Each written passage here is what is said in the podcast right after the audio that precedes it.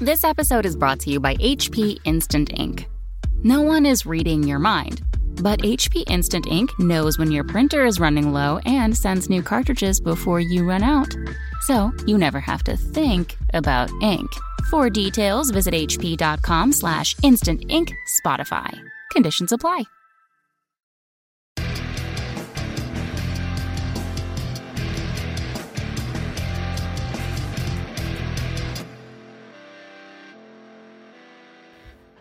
Welcome to Signals from the Frontline, your usually Wednesday live cast on Twitch, but today is not Wednesday, it is Tuesday.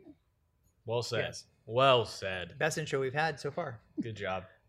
Let's just stick that for the ending and we'll be good. Yes. Yeah. And we'll see if the Russian judge gives me a 10. They won't. Probably not. Yeah. The German judge will, though. Yeah, well, the German judge has got you. He's got you. He's like, I wouldn't be German if I wasn't fair. Mm-hmm. Right? You got to follow the rules. But today we're broadcasting off time because some of the staff is going to be leaving on vacation tomorrow. And we won't obviously be able to do Signals from the Frontline while I'm on a plane to Thailand. Yeah. Woo! Boom! Just got to brag a little bit. Pretty excited. Never been. So these schmucks will be here working. Yep. I'll be at the beach, drinking some sort of a fruity drink with an umbrella in it. As one does with that kind of haircut. What? Tally. One. Oh, you gotta get a count. Erase that one. Tally. What one. What the fuck does this haircut have to do with that? Don't worry about it. What? Okay. It happens. You look like you just got out of the Boy Scouts. All right. What's wrong with that? Because you're a grown man. This has been all day, folks. What's wrong with that? Yeah. You're like, I'm going back to be a Weeblos.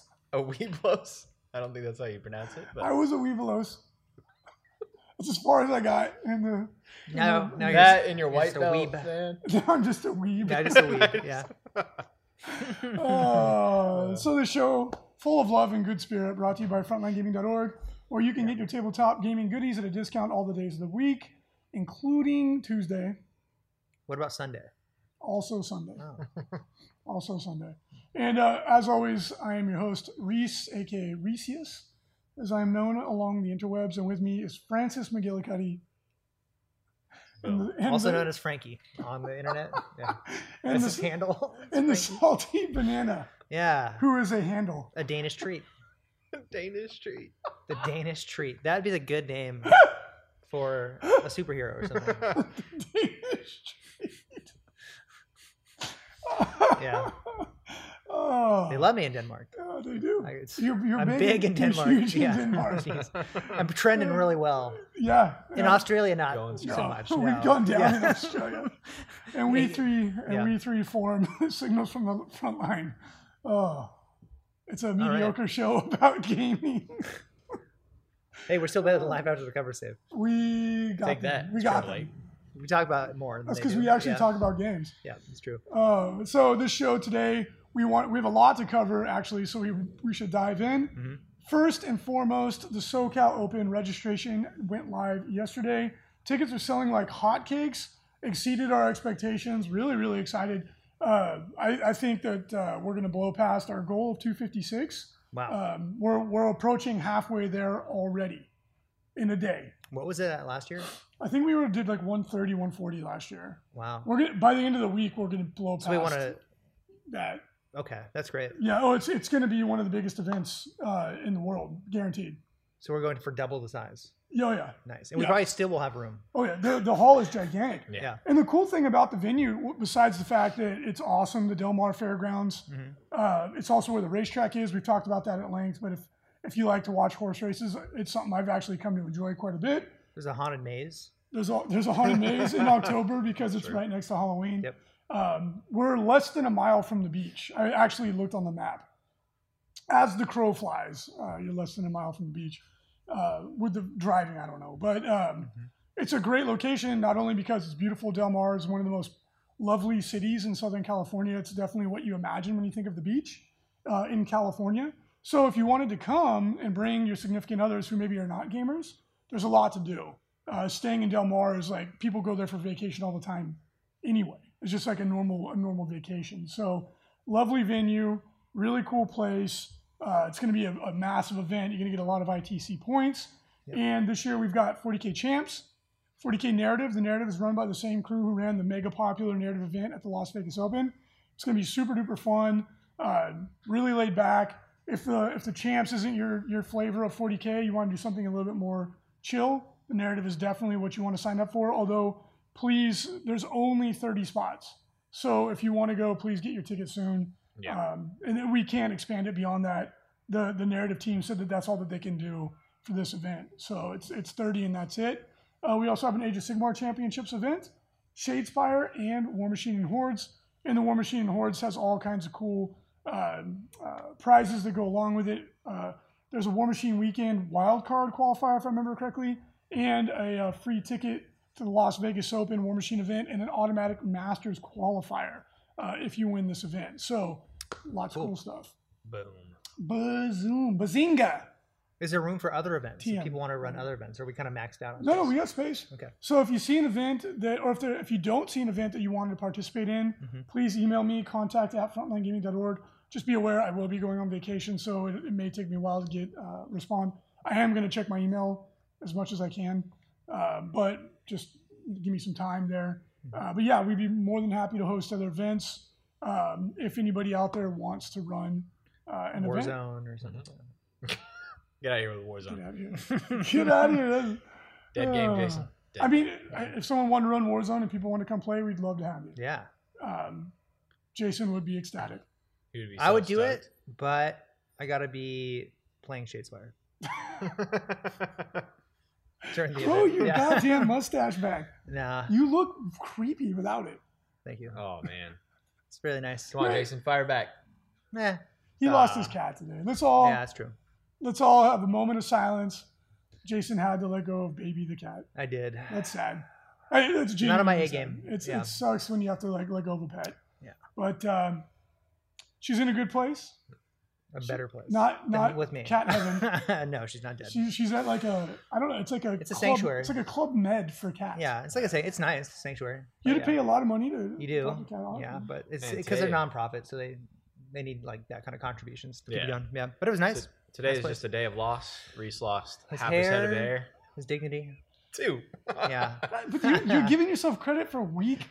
That was a good one. Yeah. Moment of silence for your hair, Reese. All right, and we're good. Yep. Okay. I mean, a moment of silence because you're in awe of how cool my haircut is. Has anybody said cool yet? I did when I looked in the mirror. I think Pablo did. The stylist was like, "No, Pablo didn't." You just that was a reaction. The stylist said, "Yeah, you look real cool." Well, the stylist, I was like, Nia, what? I was like, I'm out of touch with what's cool. I was like, why don't you just do whatever you want with my hair? And she's like, I like this. She's like, I heard this is hip. This is what the kids are doing. She put it on nowadays. Right. It's true. She's right. It's true. So anyway, SoCal Open. It's going to be October 27th, 28th. 2018. Please make sure to grab your ticket ASAP. It does look like it's going to sell out. Really excited. It's going to be great. I mean, if the 40K Champs goes over 256, it'll be the third largest event in the world because it's obviously the LVO dwarfs everything else. It's ridiculously big, but the London GT has grown up to 300. It's huge. It's huge. Yeah. They're nipping at our heels just a little bit. We're still 50% bigger, Zach. I hope you're listening. Is that the one we're going to? 50% bigger. Okay. We'll be at London GT. You still got a ways to go there. Going to England. And Adepticon sold out 256 as well. Good for them. Nice. It's been a while since their champs has sold out, so that's really cool. Yep. And you will be there.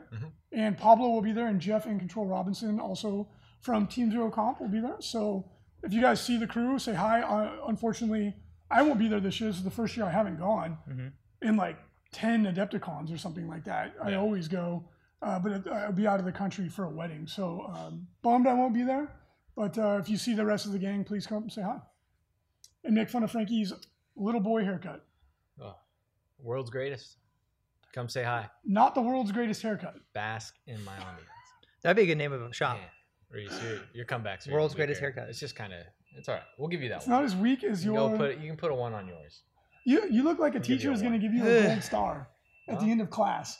Because you were the sat in the front and you were a good little boy. So now you're making fun of kids that take schooling very seriously. That's just not okay, Reese. Man, nerds. Sounds like there's a truck backing up. Oh, In other news, GW announced that Forge Bane will be going up for pre-order next week.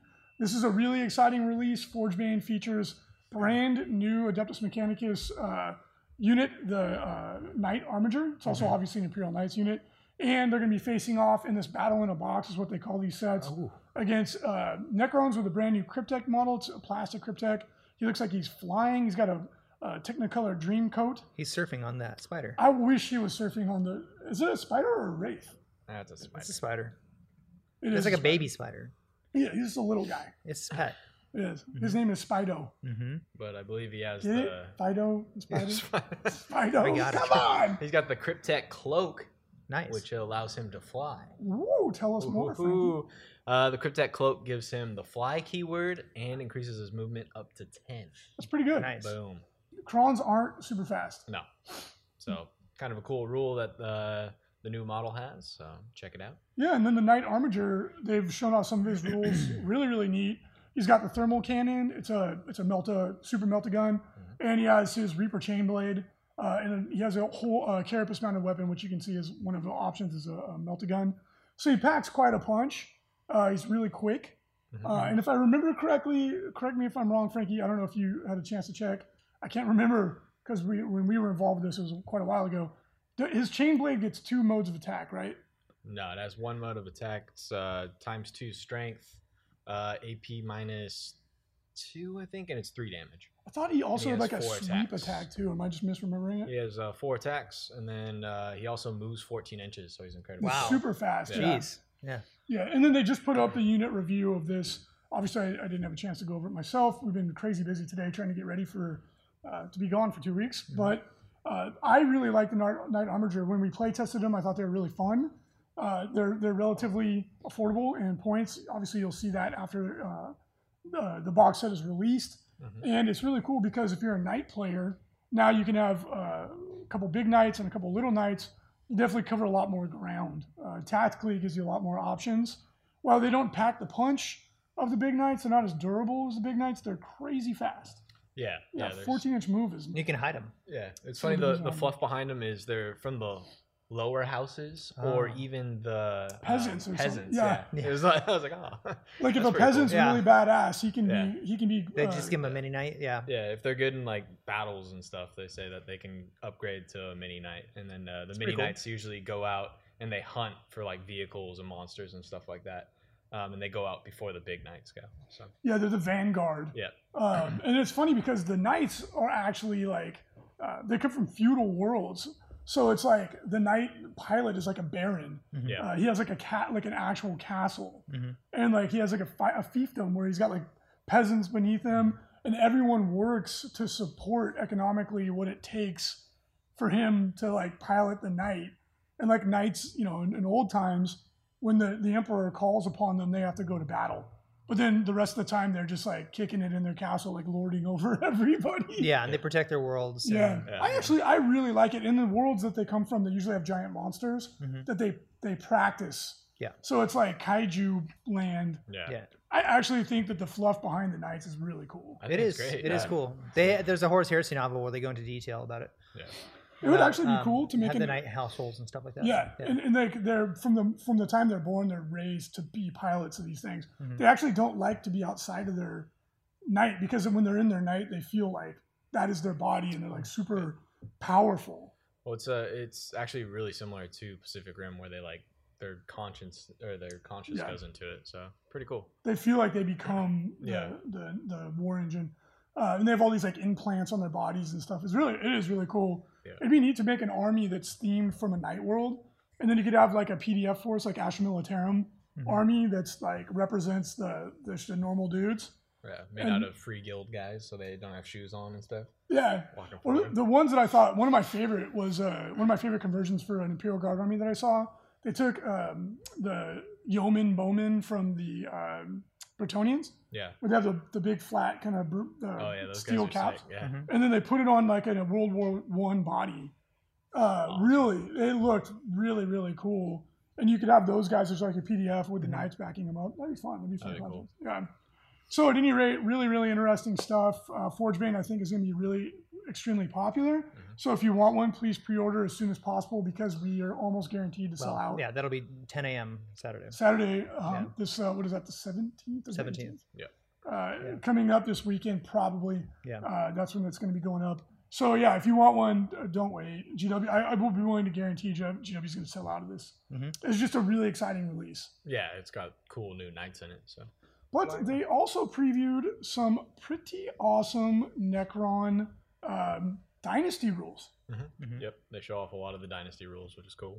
So why don't we go take a look at that, because that means Necrons are going to be coming up pretty soon. Mm-hmm. So really cool stuff. Necrons, I think, widely regarded. I know you, Frankie, you and I both think that Index Necrons can compete, but I think people just kind of gave up on trying. And it is playing a little bit more difficult in the current meta to make them work. So it's exciting stuff.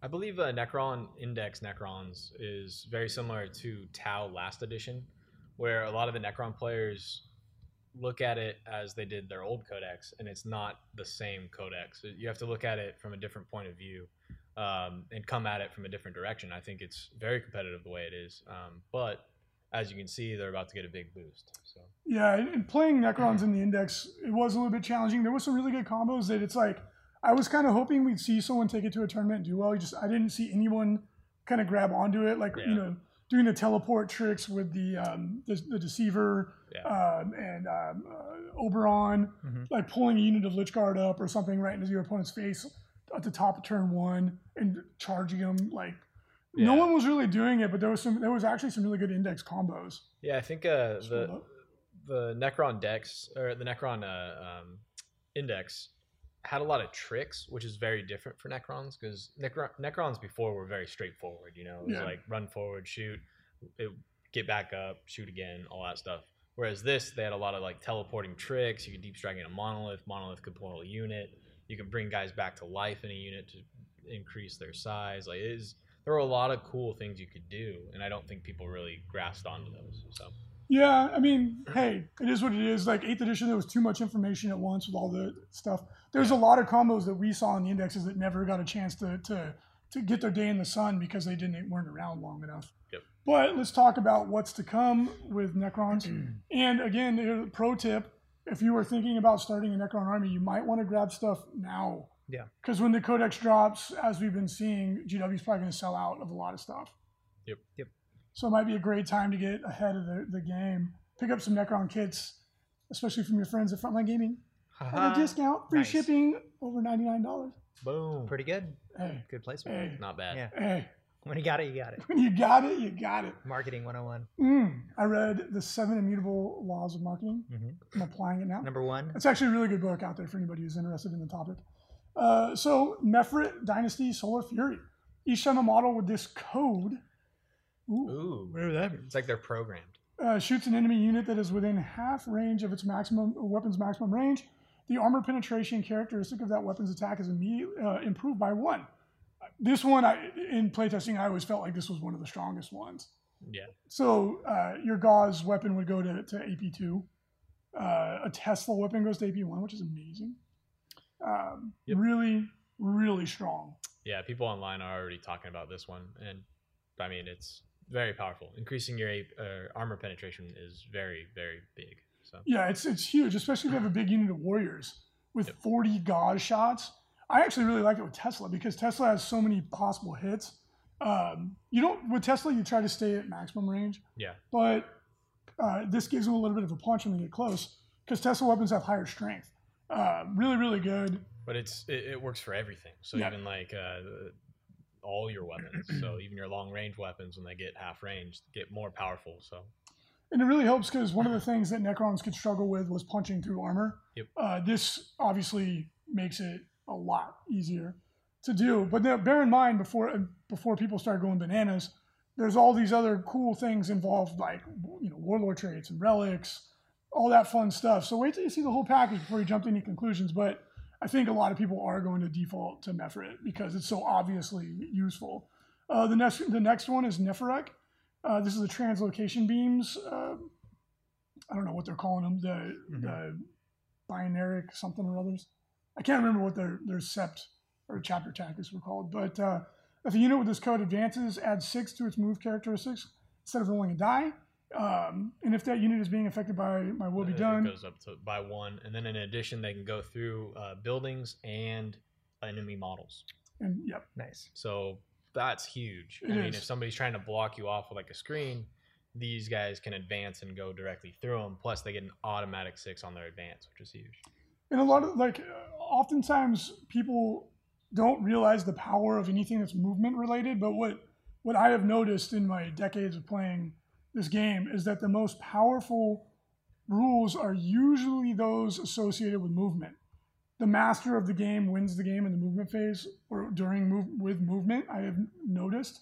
So anything like this that speeds you up and allows you to ignore things when you're moving is tremendously powerful when you're actually playing the game. It may not seem that way when you're writing your list, but when you're playing the game and you need to get to an objective, or you know, you're hiding a unit inside of behind impassable terrain, and then you just zip right through it. I mean, that's like crazy strong. So I think that this is one that's going to surprise people. Yeah. And then what about Nickelback? It's Nihilak. It's forever and ever going to be Nickelback. You get to reroll hit rolls of 1 for the units when they're shooting in Overwatch and normal shooting, as long as they don't move. So pretty good, man. I could see taking a detachment of shooting units that would sit back and bust this out. Well, it's really good because Necrons in the index at least didn't have any way to re-roll hit rolls. They had a lot of boosts to their ballistic skill to where they could get up to like ballistic skill 2+, but no re-rolls. So now you have your re-roll if you don't move. So you just have to do Nickelback. Mm-hmm. And what was it? Somebody show me a graph. Right? Photograph. Look at this photograph. Look at this graph. That was the thing. That was a thing, wasn't it? Yeah, it was. That was for about a hot minute. Yeah. Novak. They get reroll hit rolls when they charge. Can I interrupt you really quickly? Yeah, go ahead. Their special rule is called Awakened by Murder. Mm-hmm. By murder. So if you get murdered, you wake up. Yeah. Well, no. If you hear somebody, getting murdered, you wake up. Yeah. What? Yeah. So do you murder someone when you're asleep and then you wake up? No, you just hear it.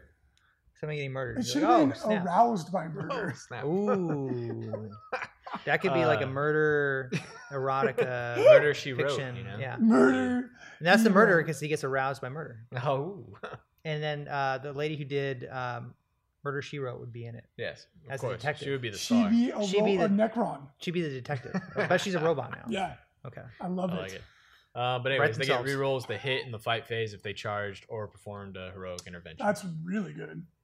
Obviously, you take a detachment with like Wraiths and Lich Guard. It's also not bad for warriors and such because when you boost their ballistic skill, you also boost their weapon skill, so they're actually hitting on 2s. And then they did have buffing characters in the index to where you get more attacks. So couldn't they get their strength up too? Yeah, with you get your strength up with Luminar Cesaris. Uh-huh. Yeah. So yeah, not bad. And then the last one, Sautek. Basically the ranged weapons turn into assault weapons, so they can advance and still shoot, and then they don't suffer the penalty for moving and shooting heavy weapons unless they advance. Pretty good. That's really good. Yeah, pretty good. That one stands out to me. Well, with your destroyers and heavy destroyers and such, that's amazing. Yeah, I like that one a lot, and that'd be great for the vehicles too. Things like the Triarch Stalker, the flyers. Like this one helps out vehicles immensely for Necrons, so I'm excited for that one. This is great. I think that I really think that the Necron Codex we're gonna see Necron players coming out of the woodwork. I think this will be a huge buff. I'm excited. Their dynasties look amazing, so awesome, can't wait. All right, the team had a chance to try Star Wars Legion out, and a big thanks to FFG for sending us a preview copy. Yep. We also got it fully painted and it looks great. And we'll have pictures of that as soon as we can. But Mr. Banana. Yeah, I had a chance to go to play it. Like you said, Fantasy Flight Games sent us advanced copies with some of the unit upgrades that are going to be coming out when the game comes out. I think it's late March is when the release is, I believe. Don't quote me on that, but it's really fun. I actually haven't played very many Fantasy Flight games before, so it was extremely new to me. And it's very similar to other Fantasy Flight games where, like, a lot of it is you haven't played. No. Well, I started playing Rune Wars, and I played a couple games of Legion, and then from what I'm told from X-Wing and also Armada, There's a lot of the similarities in terms of like you're keeping your opponent guessing as to like what you're going to do. So there's a little bit of a pregame before each turn, and you're trying to like think about, okay, when is my opponent going to want to go for the initiative? There's a lot of like cool things like that. Just like Rune Wars, there's a lot of it between each game turn. You kind of like plan out your turn ahead of time, and that's kind of what you see in this one. But it's a mix of that with like the traditional miniature game, you know, the skirmish type war games. Really easy to pick up. I picked it up. We just did. They have like a learning game that you can follow the book along. It tells you exactly like where to place the models and stuff like that. I did it that way, and I learned. I picked it up really quick, and then I was able to play with the advanced rules after. A lot of people, some of the complaints people were saying is that like, oh, it's gonna be boring because you just have a couple like very like basic squads. But what you can do is just like all the other Fantasy Flight games is you add upgrades to the squads for points. So you give like unit leaders, special weapons. Special rules, grenades, and you pay for all those upgrades. You can have a lot of what looks like similar squads, like a bunch of stormtroopers, but each of the squads you can have like specialized in something else. Darth Vader's in the game, which is really cool. He was wrecking everybody. He killed my my Luke Skywalker because I ran him up the board because Luke Skywalker's like super fast. He can like basically ignore terrain because he jumps over it and stuff. But in close combat, like Darth Vader's, there's nobody can beat him. And you can upgrade the Jedis as well. Like there's little, like you can give them different force powers. Oh, that's cool. So it's really like, I'm actually quite enjoying it, to be honest. They have, and everything is like true scale. So like the ATST is like huge. Actually, it's like this big. Yeah. It's really cool. The walker is gigantic. Yeah. Like it looks like it would be the the appropriate scale. The models are amazing. The models look really good once they're painted up. Yeah, I mean, let's just be real though. They're not even remotely close to GW models. No. But for what they are, they're pretty good. They're like really good board game models. Yeah. And yeah, that's a good way to put it. They're easy to put together.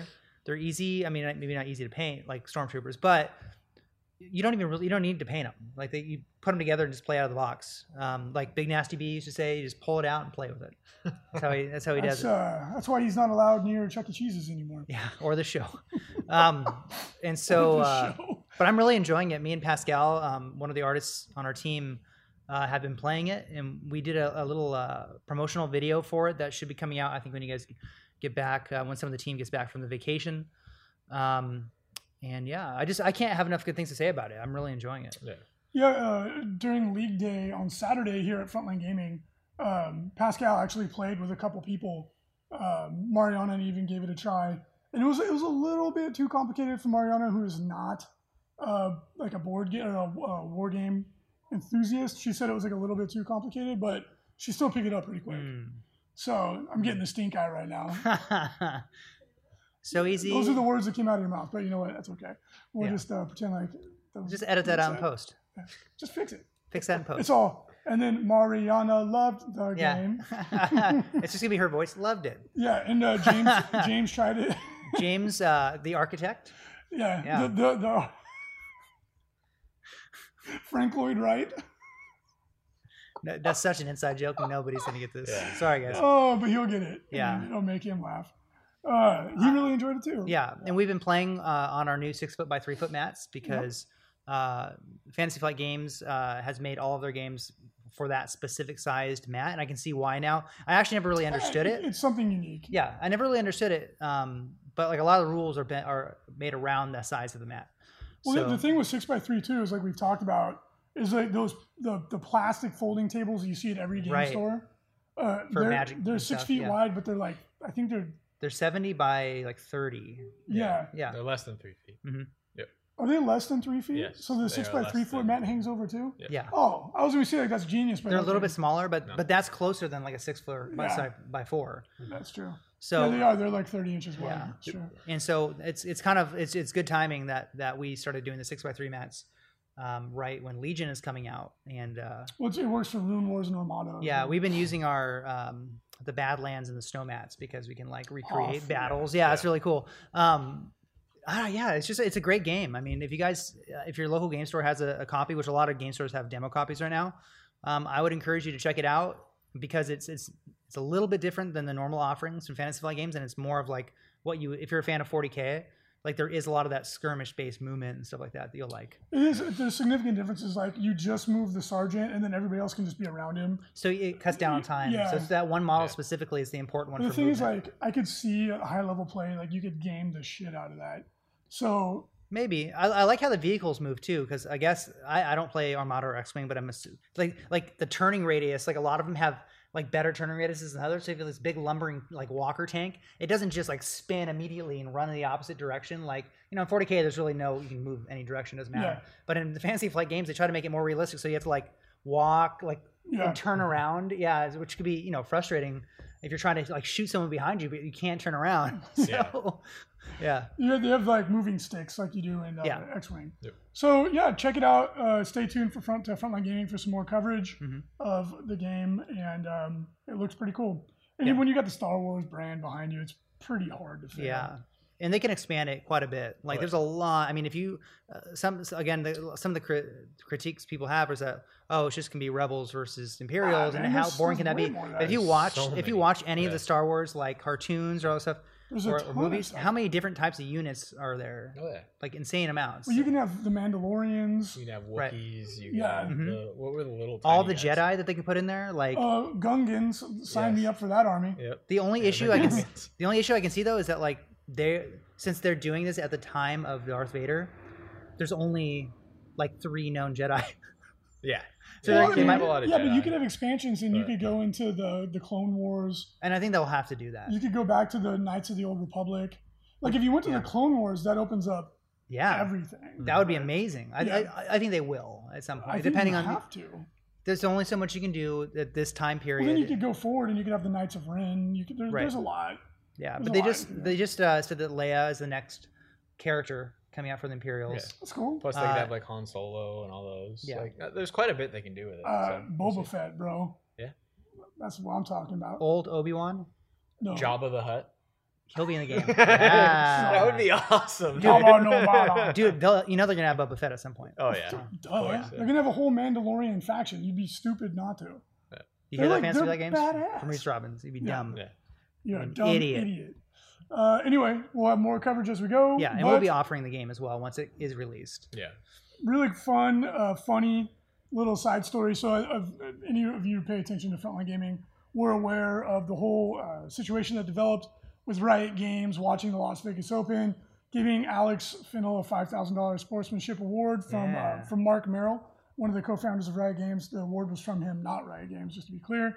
And it turned into an over $15,000 donation to a children's hospital. So it really became this cool, positive story about being a good sport, giving back to your community. You never know who's watching.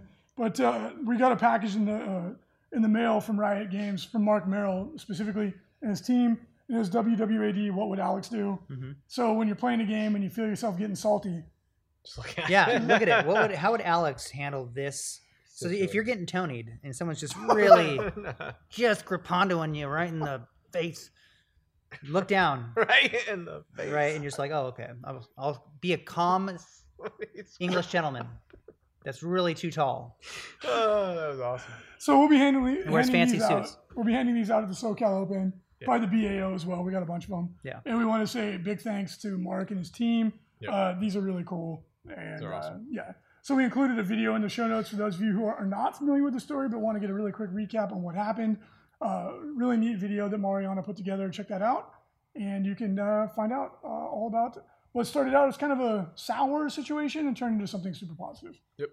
Forge World previewed a new Terex pattern assault drill.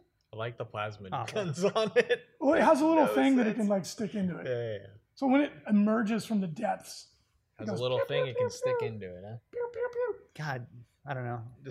These are rad. You guys are... It's like the Sisters of Science vehicles. I'm like, It looks like the thing from way too much effort put into this. Total Recall. The drill car. Yeah, it's well painted. I love it. Yeah, awesome. If you guys played old school Epic or the game from Rogue Trader. A lot of things came up from under the ground. That was like pretty common back then. Yeah. And this thing's cool. It's like a reverse draw pod. I like it. So yeah. Anyway, everyone gets their own opinion. You can deliver your troops into battle from underneath your foe. I would like it if it didn't have the plasma guns on it.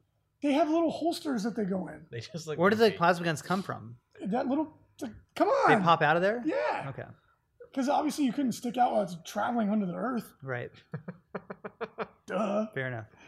Adepticon's coming up. We already covered that, but I'm wearing my Adepticon shirt as a sign of solidarity and support because I won't be there. He's not going to take it off. He's going to leave it on until Adepticon's over to wish me luck. I'm going to keep it on until the next Adepticon. Oh. There you go. Yeah, I was going to go. I couldn't. I have a wedding too in the States though.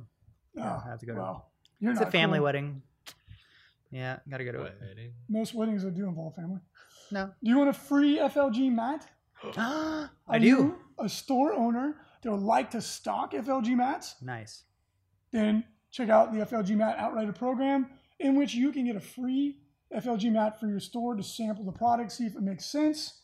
And if you are a plucky and enterprising gamer that recommended the store, we'll send you one for free too if they open up a wholesale account. Yep. Boom. Check it out. Win-win. There's a win-win-win. It's three wins. That's a triple. You win, we win, store owner wins. Oh my gosh. Yeah. Huge funny thing I just found out because I just said Triple H, the wrestler, famous wrestler. Yeah. You'll never guess who was a big pro wrestling fan. Pablo. Mariana. Oh. What? Mariana loves it. Mariana was a big pro wrestler. Yes, she's been to multiple WWEs. Oh, no. Oh, my God. Oh, no. You went to the shows? She was a huge fan. Guess who her favorite was? Triple H. You just said it. No. Gold Dust. Who was it? I was 12. I was a huge fan when I was a little kid, too. John Cena. Oh, no. Well, yeah. He's awesome. He's handsome. No. He's awesome. Those jean shorts. Just... He's the Marine. Oh, yeah, you don't. Yeah. You don't mess with him. You don't mess with him. He's great. Sure. I see. Now I came from a different era of pro wrestling. I loved Hulk Hogan in the Ultimate Warrior. Yeah, that guy was something else. Dude, go watch his YouTube interviews. They are scary. Amazing. It was the period right before the Attitude Era. It was really good. It was like Macho Man. You had Ultimate Warrior, Hulk Hogan, Big Boss Man, Roddy Piper, all the Iron Sheik. Like that was like the coolest. The coolest time period. Yeah, then they had like the realistic like attitude. I was really into it too. Yeah. And, with Stone Cold and The Rock and Triple H. Oh yeah, they'll put on jeans and leather. Denim and leather. It changed from like the glam rock, like super roided out, like didn't care. They would take as many stairs as possible. So to the Mick Foley. He's fine, but it's... How can you ever top Coco Beware? I don't know. You had a parrot. Yeah, remember that? God, they had so many cool people. Hacksaw Jim Duggan, who would just his whole thing is he'd carry a 2x4 and hit you with it. He wasn't even in very good shape. No, he's fat, out of shape. They were just giants. Like Jake the Snake, super out of shape. Like he had a sweet mullet. Yeah, dude, Hacksaw Jim Duggan was like an actual construction worker that did pro wrestling like on the side. Yeah. So good. Big Boss Man. He was great. Oh, dude. Sergeant Slaughter. Yeah. We can do a whole podcast on that era of wrestling. It was really good. The 80s wrestling was just the best, dude. Yeah. Oh, man. I loved it. The guy, Roddy Piper. And then who was the guy who had all the rubber bands? What? Yeah. I don't remember that. He wasn't like a wrestler. He was like a hype man. I don't remember that. Yeah, I can't remember who he was. Oh, no, The Undertaker was good. He's been there since the start, though. He's still doing it, I think. Yeah. How somehow he's really old. But I was dying. They don't have him do much anymore. I was dying when I found out Mariana was a. Did you make a fan? Did you make signs, Mariana? She had a poster of John Cena. No, it wasn't. No, it had hearts on it. She might have made out with that poster. 12 years old. I don't blame her. Yeah. My little sister had a poster of Jonathan Taylor Thomas. Yeah. I had Kathy Ireland on my wall, and Cindy Crawford. Mm-hmm. I had wolves. It's a real. Ricky had like 3 Wolf Moon framed posters. I was like, what the? Just nature photos of wolves. Because he identifies with a wolf. Yeah. You bring ladies back home. You're like, hey, you want to join the wolf pack?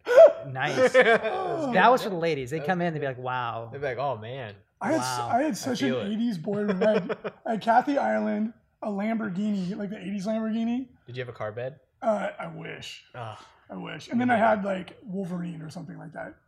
It was pretty amazing. When I was little, I had Goosebumps all over the place. Oh, the books? Yeah, and like posters and all that stuff. Yeah. Those are good. In other news, The ITC Hobby Track is just about ready to launch. We're really, really excited. It's always just about ready. No, I mean, it's essentially done, but the BCB guys have been working their asses off. They've been updating so much stuff. Mm-hmm. Yeah. And we were hoping to be done at the end of February. Obviously, we're mid-March. So, but I think it's going to be worth the wait. So the ITC Hobby Track, again, for those of you who are unaware, but everyone I've talked to about it has been super excited. Mm-hmm. The ITC Hobby Track is going to be almost the exact same thing as the normal ITC competitive track, but the Hobby Track only tracks how you rank with your hobby score, mm-hmm. as opposed to just looking at battle points, which is what we typically do. And the really cool thing about this is a lot of people out there that love the hobby, they like going to events, but they don't really give a hoot about winning or losing their games. They're there to have fun and to show off their awesome painted miniatures, right? That's what gets them excited. I know a lot of guys who only go to win best painted. Yep. With some of our Team Zero Comp teammates, remember Josh? Like, Josh won like 2 games total. Yeah, ever. I think so. But he never cared. He was just there to win best painted. Mm-hmm. And there's a lot of people out there who would go to more events and they'd be more excited to participate in the community if they got recognized for the part of the hobby that they liked. So enter ITC Hobby Track. So what it's going to do is you're going to, by the way you rank overall in the hobby portion of an event, we're going to take those rankings, assign scores to it almost the exact same way we do for the competitive track. And you could actually win ITC Best Hobbyist without ever winning a single game. Boom. Doesn't matter. You can be the number 10,000 on the list, but number 1 on the hobby. There you go. And in our hearts. Ah, mm-hmm. Damn it. You took that. Yeah. And then the other cool thing is, too, is that we're obviously going to be tracking factions and regions. So you could be the best Australian Sisters of Battle painter. So now you can truly go for the hat trick, right? Because you can win best in the ITC, best for your faction, and the best in the hobby. And best in the faction for your hobby, too. There you go. So there's 4. Yeah. And then if you're on a team, that's best team, that's 5. Yeah. If anybody wins that, you get $1 million. That's not true. You heard it here first. You get Jason Butler as your personal slave. I'm your guarantor. Yeah. You'll get 1 certificate for a free. You'll get a Kinko certificate mailed to you. You get a hand-drawn certificate for a free back rub. Oh. From the Salty Banana. Okay. The Danish. Sure. The Danish delight. The Danish treat. Isn't it like a candy? It's not even like a banana. I don't know. No idea. So somebody tried to explain it. Every time someone tries to explain what it is, I don't know. This is really exciting because I could see whole teams of people coming out to be the best hobby team, and they just like never win, but they just have like, a great time. Yeah. And that makes an event more fun. Like that's the kind of energy you want to bring to your event and make it more enjoyable for everybody. Right. Not only does it look better aesthetically, but it's going to bring a lot of like fun, good spirit to your event as well. So we think this is going to be tremendously popular. It's going to reach a whole new group of people, get people excited, not just about the ITC, but what the ITC's purpose is to get people excited to go to other events and to participate in the community as a whole. I could totally see rivalries developing, like who's the number 1 Blood Angels painter? Like what is he doing that I'm not? 'Cause I'm number 3. I think it's going to be a lot of fun. Yep. A lot of fun. So keep your eyes open for that, and also check out Best Coast Pairing's new website. They've done a lot of updates and changes to the way that the site looks, and I think they did a great job. It looks phenomenally better than it did. It was pretty sweet the way it looked. It was pretty good. The look before was functional, if not very beautiful. Mm-hmm. Now it's both. I like it. It was like a late 90s website. It did. There was MIDI music playing. Yeah. It was like MIDI files were embedded. Yeah. It was like my old MySpace page. Yeah. Yeah. I had a couple dancing hamster, dancing babies on the side of it. Yeah. There are a ton of events this weekend. I mean, there's this is just the weekend. That's just 40K just this weekend. Jeez. That's like the year for Age of Sigmar. 25, 30, 40K events. And including a major, we have the March Madness 5th annual major event in Conway, Arkansas. I've heard nothing but good things about this. Arkansas. And they have the Lords of War 2018 in the Pinkenba Hotel. Ooh. In Queensland, Australia, mate. Pretty good. If you win, you get a venomous spider and a can of Vegemite. Oh. You win. What do you get? If you're like a winner in Australia, what do you get? You get a drop bear. You get a bear dropped on your head. 12-pack of beer. Yeah. Foster's. Yo, that's the official beer of Australia. Yes. Is it? Mm-hmm. But they don't actually drink Foster's. No, they do. Yeah. They don't even have it. Is it insulting if you give them a Foster's beer? It's like a joke, right? It's not even, it's made in America. It's not even an Australian beer. Yeah. In Australia, they each what the hell they call it? It's a province, I think, or a, I don't know. And what I think they call, one thing I learned is they call cans of beer tinnies. In Soblock, Queensland, they have their own beer. So like each region has their own beer, and they're like you only drink that, that beer. Which one claims Foster's? That's the whole country. I think that's the country as a whole. Yeah. So if you want, one I learned recently, they call beers tinnies. If they're in cans, they're called tinnies. Yeah. Everything has a Y. So if you want a tinny, you want a tinny of Foster's, mate. They call it what? Tinnies, Macca. Macca's, McDonald's, Macca's. Oh, Macca's, yeah. That's what I've learned recently. Your sunglasses are sunnies. Your board shorts are boardies. I give them a lot of grief, but I am interested in like how they talk because it's really weird. Grab your sunnies and your boardies, mate. Weird. Yeah, that's good. Yeah, that was pretty good. I thought that was on point. Getting there. Yep. Also, we have some Age of Sigmar events coming up, and we have the Still City Sigmar tournament. And you're so negative. Just shut up. There are three. There's three. For the month, for the next 2 weeks. I only pointed out because I want people to like do more events for it. Okay. So then they can go in your face, Jason. Yeah. So we can have like 20 events for a weekend. Yeah. Punch me in the face. The event. And here you're by doing it. Punch you in the face. I'll do that for fun. There's your current top 10 40K ITC. Josh Jeff continues to lead the pack, followed by Matt Root. Alex Spinnell is in third. Patrick McKinney in fourth. Anthony Bellin in fifth, Sean Prosser in sixth, Gary Frank in seventh, Chris Taylor in ninth. I skipped Patrick McNeil in eighth, and Christopher Boss. Nice. This guy better win. That's pretty good. Best name. Chris Boss, you better win the ITC, just so we can keep saying your name. You need to name your son Little. Little Boss? Yeah. That would be good. Lil, L-I-L. Lil Boss. Lil Boss. Oh, I like it. You like it. AOS ITC Top 10, currently Paul Jazersecki. Is that Jazersecki? I think it's Jarzecki. Jarzecki. Oh, yeah. That makes sense. Stephen Heiche in second, Roger Barker in third, Jeremy Vessier in also tied for third, Troy Soloweski tied for fifth with Eric Dobler, Phil Savard in seventh, Johannes Hoogstraten in eighth, Landon Smith in ninth, and Ben Kloss in 10th. These are all new names. I love them. Yeah, which is cool. It's amazing. Cool to see. A couple of the more common 40K names are starting to creep up there, but yeah, so far Age of Sigmar, it's all new. It's really cool. It is indeed. Also, Tau discussion. The Codex is out. It's causing some ripples, as it new Codexes always do. I did write. GW actually asked me to write a Tau Tactica. Which just the first part of which just went up on the Warhammer community page. So it's cool because I'm new to the faction, but I am really excited after really digging into the Codex and deciding on what army I wanted to play. I decided I want to do an infantry heavy army because we have a Tau army in the studio already. It's Frankie's. Frankie's is really suit heavy. It's kind of like the more normal way, traditional way to play Tau. I wanted to do something different. And I really like the Tau infantry. I think that the Breachers and the Fire Warriors and the Pathfinder models, I think they all look amazing. So I decided to do an pretty much all infantry army. So you can read that article on the Warhammer community page. I'll also post it on Frontline Gaming. But we wanted to talk about some Tau tactics in general because there's been like a really mixed reaction to the Codex. A lot of the Tau community has been like neutral to negative about it. And a lot of the non-Tau community has been like, it looks really good. So I find that to be really interesting, and I've taken the time to talk to some of my friends that are like dedicated Tau players, and I'm like what about this turns you off or makes you feel neutral or that you like why are you having the reaction that you're having? And usually what I found is that the Tau players that were reacting negatively to it that I spoke to, it wasn't that they begrudgingly admitted that the Codex had a lot of good stuff in it, but it was that it wasn't what they had expected or hoped for, right? Like they really wanted, I don't know, all crisis suit army to be badass, and at this point in time, they don't feel like it is. Which, you know, play some games before you really formulate an opinion with any decks.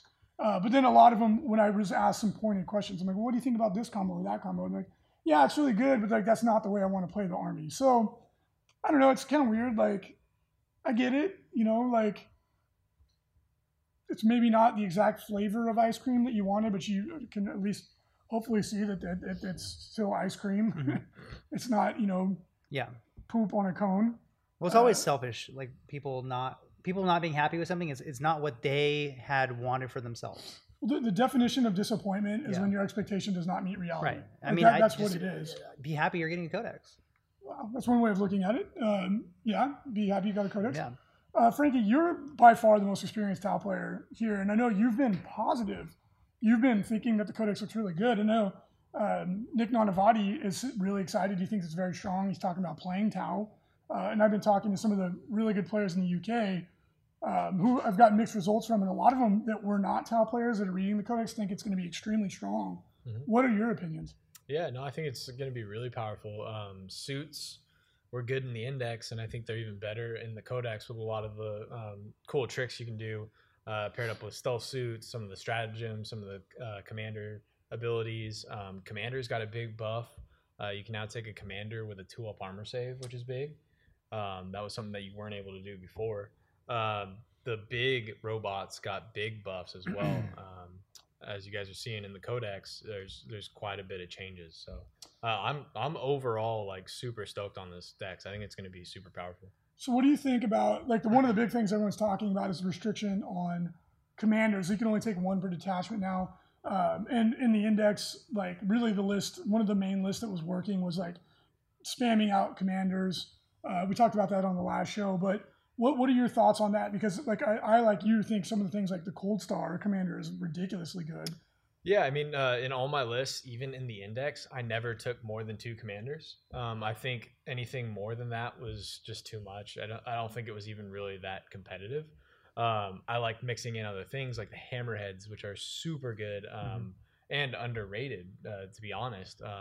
Especially paired up with Long Strike super good. Super good. Mm-hmm. I think the restriction to the commanders, it's unfortunate. You can't take your 9 commanders or whatever, but come on, that's not really that fun to play against, right. And it's not really that fun to see on the table. Although I'm sure some people did some cool conversions and stuff like that, but I think really and truly, like maximum, you really only need 3, if at all. Like I've never used 3 on the table. Well, that's not true. I tried out the commander list with like 12, but that was dumb. But in all my normal lists that I would take to events, I only ran 2. And I think that's all you really need. And like I was saying, there's huge buffs. Reese was saying the Cold Star is super good. You can take commanders in so many different ways than you could before. I think it's overall going to be a positive. And it opened up, you have to take a lot more things in the decks. Like now you can take hammerheads, you take storm surges, you take riptides, you take all these other units that you wouldn't have taken before, because why, when I could take a suit commander that could hit on it too. And it has a character protection. Yeah. And drone protection. Yeah. So it's like, for people who are like kind of entrenched in playing that way, it feels like it's nothing but a nerf. But let's be real, like you said, do you want your codex to be defined by spamming a commander? Like, right. That's what my codex is. So GW took the action that they felt was necessary to curb that while still hopefully keeping your faction strong. I think it's just going to take a little time. Yeah, I mean, it's very similar to like we saw with Tau last edition, where a lot of Tau players were like, "This is the worst thing ever." Look at it from a different perspective. Come at it from a brand new deck that you've never seen before, and then tackle it that way. And take a lot of the units that maybe you've never taken before. Maybe you don't even have them in your Tau collection. You know, check out Vespid, check out Kroot, check out all these other units that maybe you've never taken before, like Pathfinders. Mm-hmm. I usually don't take Pathfinders, but in the decks, I might take them. Yeah, Frankie was mocking me because I was taking 3 units of Pathfinders. He's like, Pathfinders? I was like, no, like, look, check this out. Like, they have so many really cool things. Like, I'm not even actually taking them in my list for the marker lights. Like, the marker lights, I'm like, oh, cool, look, I might actually get a couple extra hits. Yeah. That's not what I'm even taking them for. I'm taking them for the really cool drones. The Pulse Accelerator drone is the shit. Yep. The Ignore Cover drone is badass. Even the Gravity Flux drone, I'm going to throw one in there. If someone gets close, I can make them fail a charge. That could be game-winning. But then their heavy weapons are really affordably priced now. The ion rifle especially is only 7 points. Yep. So I take them now just for firepower. Yeah. There's a lot of points reductions in the decks, which is huge. It'll help out. You'll see a lot more models on the table. Also, something big that Tau have is, I forgot what it's called, but it's Advanced Warning Override, I think is what it is, where they get to intercept. That's huge in this edition. So many things now will come in turn 1, 9 inches away, and it's going to charge you. Now you put your big suits, like you put your Storm Surge right in the front, Like, go ahead and deep strike 9 inches away. I'm going to shoot you with all my weapons once you do, and I'm going to blast you. Mm-hmm. Those kind of things are what are going to set Tau aside from the other dexes, especially with a Tau army being able to shoot you on fives when you charge them with Overwatch. And it's not just the unit you're charging. All the other supporting units are going to be shooting you too. And there's all sorts of other upgrades in this dex to where, like, oh, you get to re-roll your Overwatch shots or something like that, or your marker lights are now boosting you up. It's huge. Like, Tau are going to be one of the scariest codexes to charge, which is going to be really cool. And they already were. Yeah. Yeah. So, like, that's one of the things, like, for me, I'm building like a really infantry heavy army because I like I said, I love the models. That was the main motivation. Also, I just like doing things differently. I always try to build a list that's different from what everybody else is doing. And looking at all the ways you can buff just your basic fire warrior to get up to like 3 shots per model at 21-inch range, rerolling ones to hit. Like, the amount of DACA you can put out is ridiculous. And I plan on getting my marker lights using Cadre Fireblades and Firesight Marksman, because their BS2 and 3 much more likely to hit, even with a -1 to hit, and then using the marker light stratagem that when you hit, you get D3+1 actual marker lights down, right? And then it's like, I don't really need that many marker lights because their characters, they're hard to hit, they're very accurate. I don't need a shit ton of them because I just plant a couple of those, pop the strat up, you're up to 4. Now my army is going to waylay stick you with just mass fire. And I plan on taking a bunch of breachers to go up the table with Kroot. And I can't decide yet if I like Tau or Viola more. Tau, like you said, crazy good Overwatch. They have really good strats. But Viola is really, really badass too because you can advance and shoot with no penalty. Mm-hmm. Makes them like, they play like Dire Avengers, who are one of my favorite infantry units to play. And the Breacher's gun is crazy strong. I don't know, I can't just make up my mind, right? And the Breach and Clear stratagem is amazing. The Viola stratagem is to shoot twice with a unit. Again, with Breachers, you have a unit of 10 that's close. And then you have like Dark Strider, or you can't with Viola, but the Breach and Clear stratagem to give them reroll failed moon rolls and ignore cover. They're going to annihilate what they shoot at. Yeah, there's all sorts. The stratagems in this book are really powerful. And then they have, like you were saying, all their different chapter tactics are huge. Like, it's actually one of the ones that's going to be like really hard to pick. It's going to be similar to like the Astra Militarum, where you're like, ooh, I don't know which one I want to go with because they're all really powerful. Yeah. So.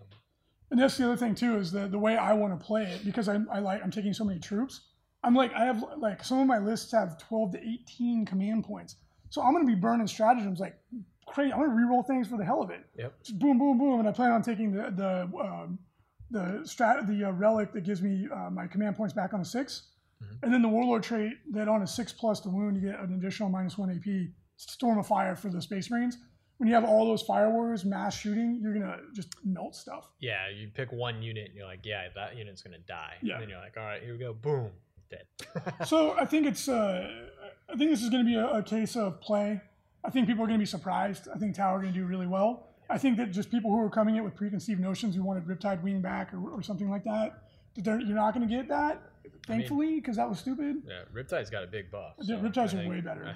Yeah. You could see Riptide Wing come back. I think what you'll see is people taking like 1 or 2. Mm-hmm. Yeah, because then you can utilize the strat, the stratagem, and you know, we'll see. We'll see. It's been a really interesting reaction to this codex. Yeah. It's like, actually really similar to the last codex that Tau got. Yeah. The reaction is very similar. So yeah, it's just really mixed reaction where Tau players feel like disappointed and everyone else is like, my God, it looks so good. Yeah. You know what's funny though? Eldar players were writing me when the Eldar books came out and they didn't think their dex was good. I was like, just wait. Yeah. Like, trust me, just wait. And of course they've been extremely good. So we'll have more Tau coverage as we go, but for the meantime, wait and see. Get some games under your belt. Try some new strategies. Don't just try and do the exact same thing you've always done. Yep. Adapt and overcome. But check out this awesome commission from the FLG Paint Studio. Some Plague Burst crawlers, very, very nicely painted. Mm-hmm. Love the weathering effect. Jason, why don't you tell us a little bit about these? Yeah, they're Plague Burst crawlers with some good weathering effects. I don't know if Mariana has them up on the stream or not, but... yeah. They're green. They have some rusty bronze weather on the weapons. You are the best salesman in the world. Yeah, no, I mean this is a good high standard done. It's on my cat. I can't stop thinking about it. You described it like exactly what it is weathered playboard scrollers. Wow. Oh. And there we go. Slow clap. Yeah. Jason. Check us out for your next painting commission. What a way to go. It is really good. I'm sorry. I'm distracted today. But it's that is, it's a bit of... It's Tabletop Plus. The guy, it is Tabletop Plus, but the guy actually wanted Tabletop and he got a little bit more. Oh. The artist like went nuts on it. Yeah. Well, so I mean, if you're getting a tabletop level, you probably aren't going to get that type of weathering done on it. But the artist really wanted to try out a couple techniques, and this person, the client, got good bang for the buck on that one. Every now and then, and here's a pro tip for paint getting a commission done, because we obviously do a ton of them. Yeah. If you want to get more than your money's worth on your commission, the most likely way that that occurs is if you let the artist do what they want to do. And this guy was just like, you know, I want him to look like Games Workshop's game, you know, and then the artist had some suggestions about the rust effect on the guns, and we gave it to the client. The client said, yeah, that's fine, you know. Was not super detail oriented, which is great because that's what we don't want. It's just, you'll get something like this where the artist just really wanted to give it a go, try some new techniques. Yep. And it came out, the guy got way more than he paid for, and it looks really good. So. It looks great. If you want to micromanage every little detail of the project, you can, and we will do it. It's just, imagine if the shoe's on the other foot and someone's like... Yeah, to an extent we will. You know, there's limits to what we can do, but you will get the best results if you give a general idea. And you go, I want them to be green.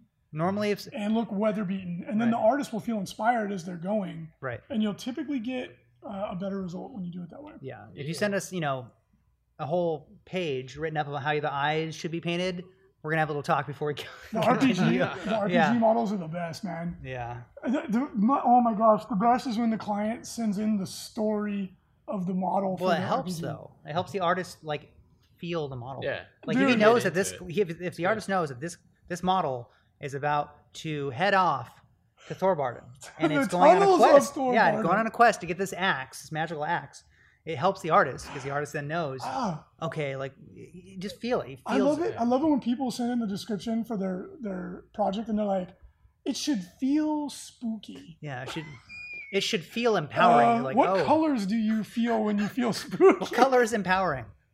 Yeah, I like my favorite was like he's like this guy has a look about him that says don't mess with him. Yeah. Okay. What does that mean? Like specifically, the artist does it. You send it. He's like, I said, don't mess with him, you idiot. Not I want to be your friend. Yeah. Jeez. Yeah. He's like more menacing. Yeah. I like it. It's fun. It's fun. Red. It's descriptive. Yeah. Anyway, thank you all for joining us for this special edition of Signals from the Frontline. We're going to jump into Twitch chat if anybody's still here. And we will answer some questions. Yeah. And yeah, there's still a lot of people around. Just hanging. Night of the Dark. I think top players would probably have been okay with the decks if the crisis suits had gone down in points. And if there was a strat to jump, shoot, jump on the next round. Yeah, I mean, if it turns out crisis suits are overpriced, I don't really have a strong opinion on it right at this point in time. I've been focused on the infantry. But, you know, that's what chapter approved, things like chapter approved before. Yeah, I mean, I don't personally think that they're overpriced. I took, 2 units in almost every single list that I had played before, and I think some of the weapons even went down in points, so. Knight of the Dark, what's your thoughts on all HQs getting the Tau Commander treatment? Well, Knight of the Dark, I don't think it's necessary for all HQs to get the Tau Commander treatment. Now, me as an individual, I do not like, I don't like spamming HQs. I don't feel like it's true to the backstory of the game. Except there's, you know, exceptions to that. I don't like it in general. I think it's kind of silly, right? Like an army doesn't have all commanders. That's just not really indicative of the fluff. However, for the Tau suit commander, again, I do not know exactly why GW made that choice. My speculation would be that it's because of all the other things around them. They shoot extremely powerfully. They can't be targeted. Yeah, it's like, come on, you're going to have a whole... I mean... people who are upset about it are people who are running 9 models that can't be targeted and have ablative wounds they can throw out. It's just, it's ridiculous. It wasn't meant to be that way. And Games Workshop, for whatever reason, when they first started this edition, did not do a unique keyword, which would have solved everyone's problem. And that's really it. I mean, I think you hit the nail on the head. And it's like, you can't really compare a suit commander to an Astra Militarum company commander or a Space Marine captain. It's not the same. Yeah. You know what I mean? Like, it's they don't have the same rules. They don't. So it's they're kind of unique, and therefore they get a unique rule. Whether or not you agree with it, it's, you know, that's up to you. Yeah. I would be okay with limiting a lot of stuff in the game. I don't like playing Unbound 40K that much. That's where the problems in the game come from, is when you can take an unlimited number of something. Right? Yeah, and Masters of the Forge brings up a good point. It was nice that they put in the restriction rather than raising the price of the commanders for the people that didn't spam it. And I was like, yeah, that's a very good point. Megabuck. I like the Vespid models, and Vespid are really, really good now. I've heard people complaining they still don't think Kroot and Vespid are good. I'm like, you're high. They're so good. Kroot are a great screening unit. They can move before the game begins, create a buffer zone to push back deep strikers and infiltrators. And the Vespid, for 14 points for a model that can deep strike, has an Strength 5 AP2 gun. That's an amazing. Compare them to an Assault Marine. In my opinion, they're tremendously better. Wolf Priest Carl, what haircut do you guys recommend for a new Tau player? Well, if you're trying to play the Fire Warriors, Reese is cosplaying right now. No, they don't have any haircut. Yours will. You're going to model them with it. It's the best haircut for a new Tau player? High and tight. The schoolboy. High and tight, I guess. I don't know. They're militaristic. When is the fact? Well, if we knew, we couldn't tell you. Sorry. If we knew, we wouldn't tell you. Yeah, we wouldn't tell you. Yeah. Do you think the Dark Reapers will be nerfed too much? I can't answer that question either, Mal. How much would be too much? Yeah, they're obviously too cheap. Obviously too cheap. We'll see what happens when the FAQ comes out. They said March, so I would trust GW to be true to their word. FAQ should limit max modifier to hit to -1. There's so many things that, like, it's in their rules. It's like -2. They go -1, yeah. -2, yeah. The -1 to hit is getting to be a bit much. Armeld says that he is high, and he thinks that Kroot are good. There you go. Well, in my face, as the same. Well, his mind is more open. Yeah, open to it. Dude, Kroot are tremendously good. I don't know why anyone would say that Kroot aren't good. I just my mind is boggled. Like, what about them is not good? People keep asking about them. I don't get it. Yeah, I don't know. Like, they went down in points. They're 5 points. Yeah. Compare them to any other, like, compare them to conscripts or whatever. Yeah. They're 4 points. Yeah, they're a point less, but they're hitting on fives. They're Kroot are T3 as well, but Kroot's offense is actually decent. And the fact that they can pregame move is that is what makes them so good as a screen. Heldrick, can Tau be truly top tier without any Psyker or Psychic presence and limited assault? I totally think so. I've gotten this a lot. People are like, we don't have Psyker defense. I'm like, my Space Marine army, that I've won almost all my games I've played, I don't have any Psykers. Yeah, I mean, it's. I don't think you really need the Psychic defense, especially with the way that Tau shoots, and then they shoot Overwatch, and then they also have, like, intercept capabilities. Like, I think they'll be totally fine without Psychic defense and or Assault defense. I thought it would be. I mean, I could see them of getting a stratagem like a 4+ to deny the witch. I think that'd have been cool, but yeah. But then their backstory, it wouldn't really make sense. Maybe they have, like, a brain scrambler ray or something. Yeah, I don't know. But I don't think you need Psychic defense or Psychic powers. Like, Necrons don't. A lot of the armies I play don't really have much in the way of Psychic defense either. Yeah. Yeah. I don't think that you need that. You're not going to be. I mean, I don't think they need to worry about smite or. I really don't think. Yeah. I don't think the game's defined by Psykers. Anyways. As a Tau player, you're not in there usually getting into assault to get close to get Psych powered. Yeah. All you need is a defense against assault, and you do. You have that. Yeah. Like Kroot Screen, great at that, and then you have for the greater good to blast people. I'm going to bring back the Fish of Fury. Try that out. I bet that works just fine. I don't think you don't need it. You'll be just fine. Just blow them off the table like Tau usually do. Yeah. All right, guys. Well, thank you so much for joining us for the show. Hope you enjoyed it. We will not have Signals from the Frontline next week. Frankie and Pablo will be off to Adepticon. I will still be on vacation. So we will see you again in 2 weeks. That'll be the next show. So in the meantime, we hope you have fun and gaming and stuff. Wow. Bye. We need a new outro. One more time so you can cut that. All right. We're trying. Okay, here we go. Bye.